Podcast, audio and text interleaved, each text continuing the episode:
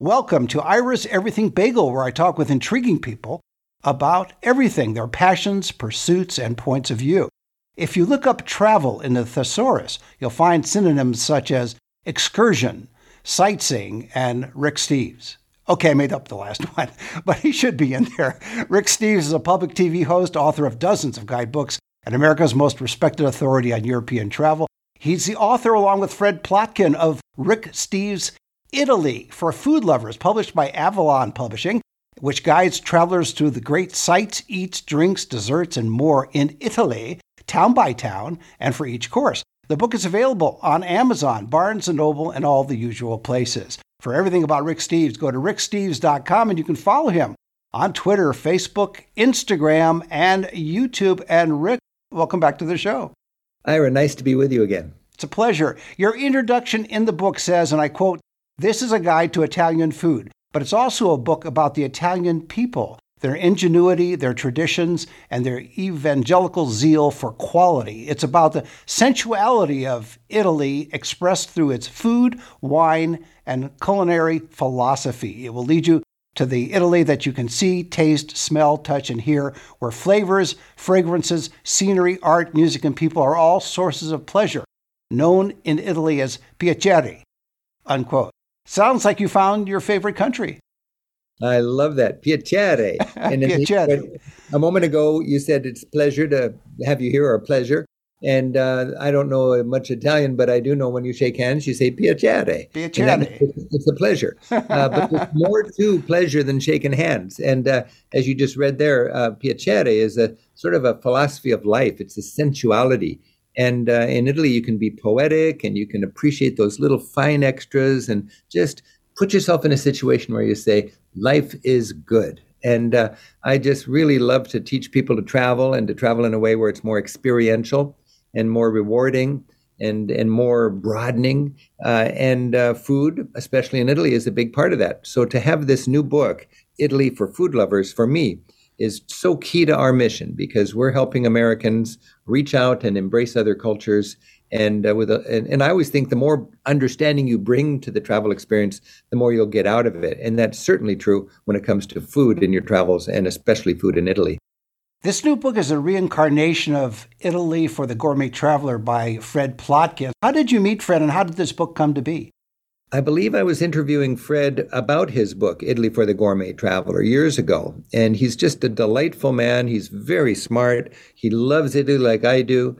Uh, he's very sophisticated. You know, he's an expert in opera and wine and cuisine, and he speaks the language and he lives there a good part of the year. And otherwise, he's in New York.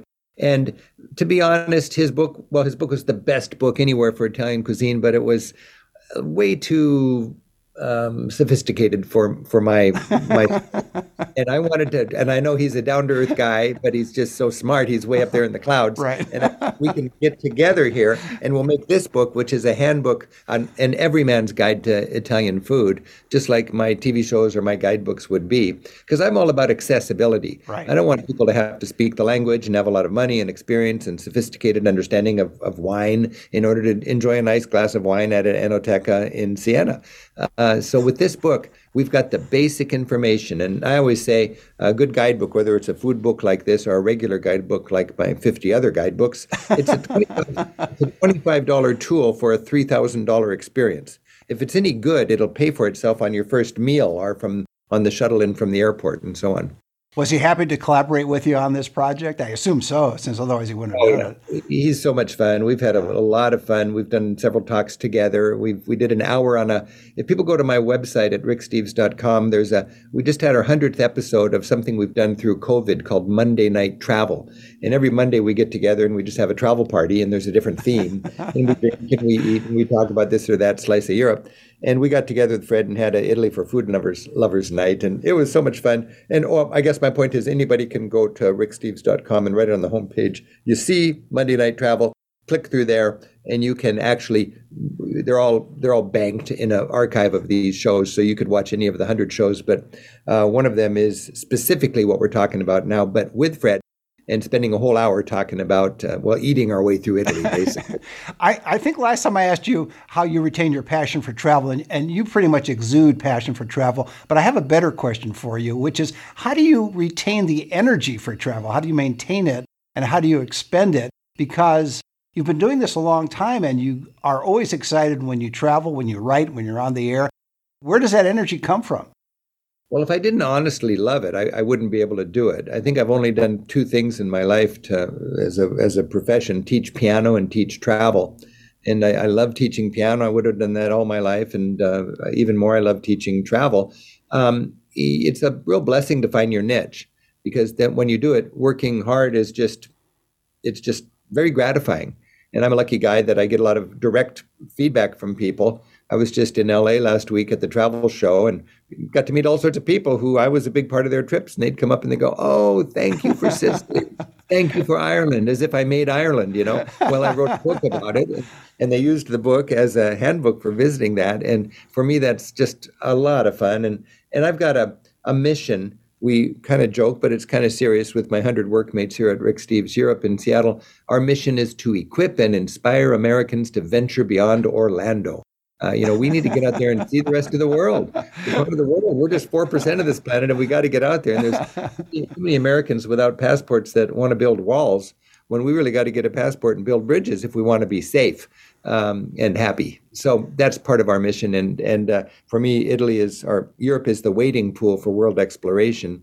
And in Europe, Italy is my favorite country. And uh, this has been just a delightful uh, collaboration with Fred Plotkin to write this book and already lots of people are grabbing this and uh, and then then traveling to Italy with a with a better understanding of the opportunities to uh, to be a cultural chameleon. You know, I, I I'm like I love to be a cultural chameleon. When I cross a border, I change. Suddenly, I'm looking for a full-bodied glass of red wine. I'm not looking for a full-bodied glass of red wine in Germany, but when I cross the Alps and get to Italy, hey, uh, vino rosso corpo. do, do, you get recognized over there by now? I would think after all these decades. Oh, I get, you know, in certain places I get recognized a lot, and in other places I don't get recognized at all. If I if a NASCAR race, nobody would know who I am. no, that, that's true. If I go to a, something for travelers, uh, everybody knows me. So it's a it's a fun a fun world to be in, and um, you know, for me, it's just really fun to to have this extended family of travelers from uh, 30 years of making TV shows on public television and so on. So we all feel like family. And when people have one of my guidebooks, I can tell people with my guidebooks just from a distance the way they present themselves in Europe. We're just all like wide-eyed children uh, wanting melt into the culture and be temporary locals and have a fun time. I want to go a little bit more into the book, but based on what you just said, how do you keep your feet on the ground? You've been so successful and you're so well known and you've produced so much material, both video and books. How do you stay grounded? You just seem to be a very down to earth guy. You know, part of it might be to measure your profit not in dollars, but in how many people's trips do you impact. For me, that's my profit, is helping somebody have a better trip.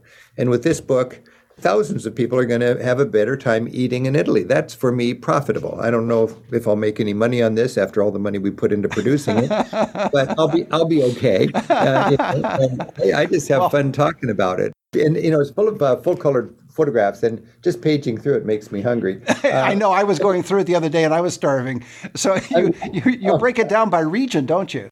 Yeah, well, that's the thing. In Italy, there's uh, we have 50 states. Italy has 20 regions, and when I travel from Washington State to Oregon State, I don't have a radical change in cuisine. But in Italy, you know, Italians don't eat Italian. Uh, we think of eating Italian, but Italians eat uh, regionally. So there, this is a Tuscan restaurant. This is a Sicilian restaurant. This is a restaurant from Veneto, and that would have a little bit of a different focus, shaped by the ingredients that are best in that area and the heritage and the history, the, the terroir. So um, for us as travelers, it's good to know that when you're in Umbria, this is wild boar country, and you're going to have wild, game uh, worked into the cuisine, whether right. it's on the pasta or, or the secondi, and then you're going to want a, a, wine that that matches that heavy game. So you're probably a, a full-bodied wine. Uh, when you go to Sicily, you're going to have uh, that um, sort of Arab influence from all of the cultural uh, waves that have come across from the Middle East and North Africa. And uh, you're going to have uh, uh, uh, in Tuscany, they celebrate their red meat. in Venice, they celebrate their seafood. In Naples, they celebrate their pizza. In Campania, the area south of Naples, they've got all the water buffaloes there, so they got wonderful mozzarella cheese. And because of the volcanic soil, near Vesuvius, they just had their tomatoes are so tasty. and, uh, you know, like you're getting me I'm, hungry, Rick. You're getting me hungry. I, I know. If you if you bite into a tomato here, oh, I know, it's cardboard. It's, not much. It's like no, cardboard, right? And it looks good, maybe, but if you bite into a tomato in Greece or in Italy, you go, "Wow, I didn't know this existed." have some nice olive oil on it, and and uh, and uh, some uh, mozzarella bufala. Oh and then a glass of wine that is properly matched. You know, um, Ira, in in Italy they got a word called abbinamento. Abbinamento is matching, uh, matching flavors and matching textures, and that's a very important word to know um, because the food is artfully matched, and then with the wine, and I just I just can't get enough of that.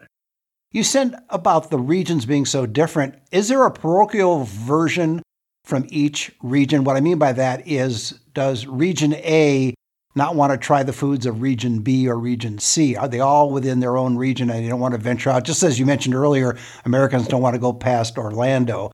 Are regions in Italy reluctant to go into other regions and try their cuisine? Oh no, I've never found that. They they they're very uh, enthusiastic about the the food culture, and they know it. They talk about it. You know, that's what's interesting. If you see two Italians at a restaurant, they're talking about the food. They're talking about the fava beans. Well, the fava beans are, are were ripe early this year. What's going on? We never had fava beans before Easter. Now we do, and they're delicious. You know, and uh, this guy's got his own garden where they get the the the herbs, and and oh yeah, he gets his prosciutto from this farm where they've got the they feed their pigs this and you know stuff that's beyond me. But uh, I'm not a cook, but I love to hear Italians enthuse about about their food. Um, Do you think uh, though that it's uh, they instead of speaking about sex and money, that's it? It's food over there. You know, it is to a yeah. certain uh, a lot. I mean, there's lots of talk about sex. I don't know how much they talk about money, but they, but the food is is they're gossiping about the food. Uh, they're gossiping because if somebody does it a little different, that might be great or it might be a sacrilege, but they'll generally bring up mama. They'll you'll hear people mama. My mother used to do it this way, and you know you can have great cooking. And casalinga is a, a word you see a lot, which is um, home cooking in a restaurant, home style cooking. And uh, mama is the inspiration for so many chefs in Italy, and I just I just love that. Uh, but there's you know there's different there's different joys. Uh, a lot of people, you know, you wouldn't know you for dessert, you have the option of having biscotti and vinsanto. Vinsanto is the sweet dessert wine, and the biscotti are those little cookies, almond cookies that oh, you can yes. dunk in wine. Yes. For me, that's kind of elemental. It's not a fancy tiramisu or something like that. It's just a cookie and a sweet wine, and you dunk it. And to me, it's a ritual. And I just love that. A cheese course is a ritual for me. Uh, a bruschetta is a beautiful ritual for me. Uh, and uh, if you the more you know about any of your sightseeing, the more you're going to enjoy it. Whether it's art, whether it's history, architecture, uh, you know, nature, cooking, you name it, uh, language. The more you bring to your sightseeing, the more you'll get out of it. You said in your book, I'm going to quote here again savoring Italian cuisine in Italy is sightseeing for your palate, which is what you've been talking about, unquote. So oh, that's yeah. what you've been talking about. It really is a food experience first before almost anything else. Well, there's, you know, you can go to a fine Italian restaurant here in the United States, and it's great Italian food, but it's missing two things. It doesn't have the ingredients, which gives it a disadvantage, right. and it doesn't have the Italian atmosphere. You, you can't create the patina of age in an old Italian osteria or trattoria with the people who are lifelong servers in that restaurant and with a clientele that is all the neighborhood who that's where he sits and that's where she sits yeah right um, I, I, just there's something about that i think uh, you know I, they say at the table, one does not age. Uh, a tavolo non si invecchia. And they create this atmosphere where you just want to sit at that table and enjoy it. Uh, and you can't recreate that here. So I'm a little bit spoiled after a lot of eating in Italy when I come back to the United States because you just you just can't quite do it. Yep, you can't replicate it. Are you optimistic? Because I've noticed that in the United States, a lot of cuisine has, I'll call it flattened out. And what I mean by that is that they're homogenized. Maybe that's a better term. Right. Uh, have you seen any of that trend in Italy, or is it pretty much the way it's always been for decades and centuries? Yeah, you know, I have not seen that. In Europe, they don't, uh, they've created an economic environment where the chains don't have this um, killer advantage. In the United States, it's hard to compete with the chain uh, because they have such economy of scale. Right. And they can pretty much dictate to us what we're going to eat and when because that's what everybody serves. And it's the best price, you know, because they have this giant economy of scale. Uh, for some reason in Italy, it's not better for business in a conventional sense, but it's much better for the culture to have an environment where each uh, where small businesses can thrive. And I find that the small businesses really are strong in Italy. I, I know that's the case in France also in the United States, you know, you might have just a few people that really make beer or make wine. And in, in France, because of the environment created by the government, which is less uh, free market, uh, you have small businesses can prosper and be strong. And that's good for variety. And uh, Europeans uh, consume as if they believe they can shape the future by how they consume, and they like to patronize the one-offs. Um, nice. I, I find in Europe that uh, the mom and pops are great. My big fear, Ira, after going back to Europe after COVID to update my guidebooks, I spent two months last year updating my books, as did my whole staff. It was all hands on deck to get our guidebooks up to date and truly post COVID. My big fear was that the little mom and pops, the creative adventures, the the labors of love, all those little you know guest houses and bed and breakfasts and small restaurants they wouldn't survive two years of covid and that's that was what that's what makes my guidebooks and my tour program sparkle is to find all this people to people travel with small businesses right. and curious travelers from the other side of the world. And thankful I, I was worried that i was going to be raking away the corpses of all sorts of favorite little businesses that were now dead. But I, I found that by and large they survived covid and now they're strong. They're as strong as ever, and they're just eager to get back in the saddle. And 2023 promises to be a busy year for them. So well, your book's going to obviously bring people over there now. Oh yeah, and the the energy is in the streets. I mean, people were saying, "Oh, that's the end of getting your cheeks kissed in Paris, and that's the end of strolling on the Passeggiata in uh, Siena." And I'll tell you, you're going to get your cheeks kissed with gusto in Paris.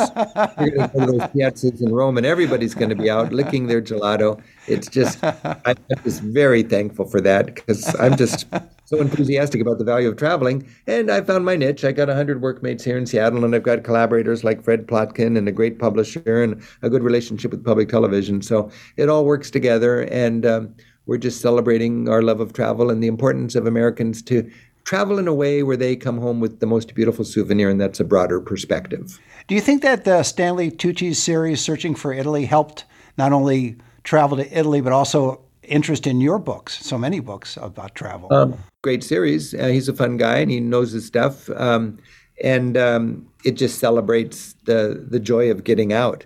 He is a little bit he's got an advantage because he's sort of an old boy there. He speaks, like, speaks the language and everybody seems to know him.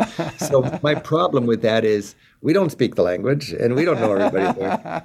Uh, but he's able, with his charming sort of uh, presence, to let us know the, the humanity of all these beautiful traditions and businesses in Italy and step in there. Our challenge is, without the connections and without the language skills, to go there and have the same kind of fun. And and I, I know that the best travelers are the ones who are extroverts, or at least who can become extroverts in their travels. And really, the mark of a good traveler is how many people do you meet. And I'm not how many people. I'm not talking about how many people who are paid to meet you with the you know cliches on stage, but how many real friends do you make? How many people do you share a drink with? And uh, you know, with our with our Italy for Food Lovers book, you know just what kind of um, cocktail you might want to buy the students on the piazza if you go to a university town. And I love that. I mean, it's the best ten books I ten dollars I could ever spend would be to find two students on a square as the sun's going down in, in some town in Italy that has a university and buy them a drink buy have a couple of cocktails, and they've got a friend from the United States, and they've got all sorts of questions to ask me, and I've got all co- sorts of questions to ask them. They're young, they're smart, uh, they're curious, they speak English. It's a beautiful connection. Yes. That's good travel. And it does good for our country as well because they say, oh, not an ugly American. Exactly. We are ambassadors for our country. And, you know, when we travel far away, they get to know us and we get to know them, and it makes the world a better place. I want to get back to the book with you and Fred working on it. How did you work out the division of labor, or was it did it happen organically, or did you say, you know, I'm going to cover this and Fred, you cover that? How yeah. did that work? Well, my goal was to take Fred's older book, Italy for the Gourmet Traveler, and just use that as the core. That's there's so much wisdom in that book. It had everything we need. It had more than what we needed to know. And then we had to cull it down, and then we had to get rid of all of the needless fanciness and make it just really straight. And uh, Fred was very cool with this. And I like that term, needless fanciness. yeah, we, I mean, I'm just so straight in my approach. I liked dorm food. I went back to the dorm for years after I graduated from college just to have a good dorm lunch. and uh, um, I'm just a typical American traveler, basically, and and uh, wish we all were as sophisticated as Fred, but we're not. But what I've got a good knack for doing is uh, explaining things in a way that is not overwhelming to people and making it accessible. Right. So you know, we have a lot of information that is just survival for the American in Italy for their first time who doesn't speak the language and who's on a budget and who doesn't have friends and all that kind of thing over there. And Fred wrote the book for somebody who's got it all and right. the language and the sophistication. And we merged that together, and um, it was it was a joy. We had no um, there was no um, problem at all because Fred believes in the mission of this book, and we do, and we knew how to bring it to the level of our travelers. In other words, talk- you're making it not only accessible but not intimidating, which I think is the important Intim- thing. That's right. That's exactly right. And that's what I do for a living is I make high culture less intimidating. Yeah, I like that. That's good. That could be a bumper sticker. Making yeah, well, I, I, did that with piano. I was a piano teacher. For that's the only other job I've ever had. And uh, and um, you know, do you realize, Rick, though, if you had you had practiced on the trumpet, you could travel and take the trumpet with you, but because you picked a piano, you can't exactly travel to all these countries with a piano. Very could true. You, could Very combine true. the two. So, what I what I did, what I do have an ability to do is to make classical music accessible to young students, which I did as a piano teacher. And with we just finished a six-hour art series for public television, a, a thing I've been working on for many years, uh, which is the whole story of Europe's art in six hours. And you know, it's tough to shrink Europe, the story of Europe's art, into six hours, but we did it, and it's a beautiful introduction to that culture. Just like Italy for food lovers is a wonderful. Yes, that's uh, right. You were on my show the last time talking about that. What right. I, when was the first time you realized this is what you wanted to do besides the piano and teaching? Was that you and you still teach? You teach travel. Yep. So when was the? Would you remember when it was that you said, you know what, I'm going to make this a full time. I'm not even going to say occupation or profession, a full time right. joy. When did you decide to do that? What was the moment that the light bulb went on? Well, when I started finding places that I call back doors, these sort of hidden gems in Europe, Everybody's crowding in to see the Tower of London. That's great. Everybody's going to Madame Tussauds Wax Gallery. That's fine. Everybody's going to the Leaning Tower. That's fine. And Eiffel Tower. But I found these other offbeat places that could complement all that, you know, obvious stuff. And I remember I found a, a, a Stonehenge type circle, just marooned in the middle of a, of a high moorlands, kind of a marsh in the middle of nowhere. And there's just, you know, wild sheep around and wind and moss and a long blustery hike to get there. And it was such a magical experience. And I thought, people need to know about this. I just thought, and I, I, I wrote it up and I thought, I've got to find these places and I've got to share them. So I do that. And uh, to this day, I'm still finding new places and sharing them. And then also realizing that people want to see the obvious things, but we can do it in a smart way that gets us around the crowds and that gets us in a mindset where we can bring some ability to appreciate that with us and we'll get more out of the experience. That's why i was so excited about doing the italy for food lovers book is because everybody's going to go to italy. It's the number one destination for and, our travel and everybody eats so it works everybody out eats. But, but, not everybody knows what to order in, in different cities sure. and the food, the the coffee culture, you know, is just amazing. The wine culture, the the pasta, the pizza, everything. We know it's great. We just don't know how to get past the surface. And uh, with this book, um, people will know what to order after lunch when they go into a coffee shop. It's just yeah, a beautiful. That, that's a great way to do it. What was the most surprising thing you found out when the two of you collaborated on this book? Whether food or a region well, this, particularly, this, this, whole, this whole idea about Fred makes a big deal about Garibaldi. Yes. Because Garibaldi united Italy.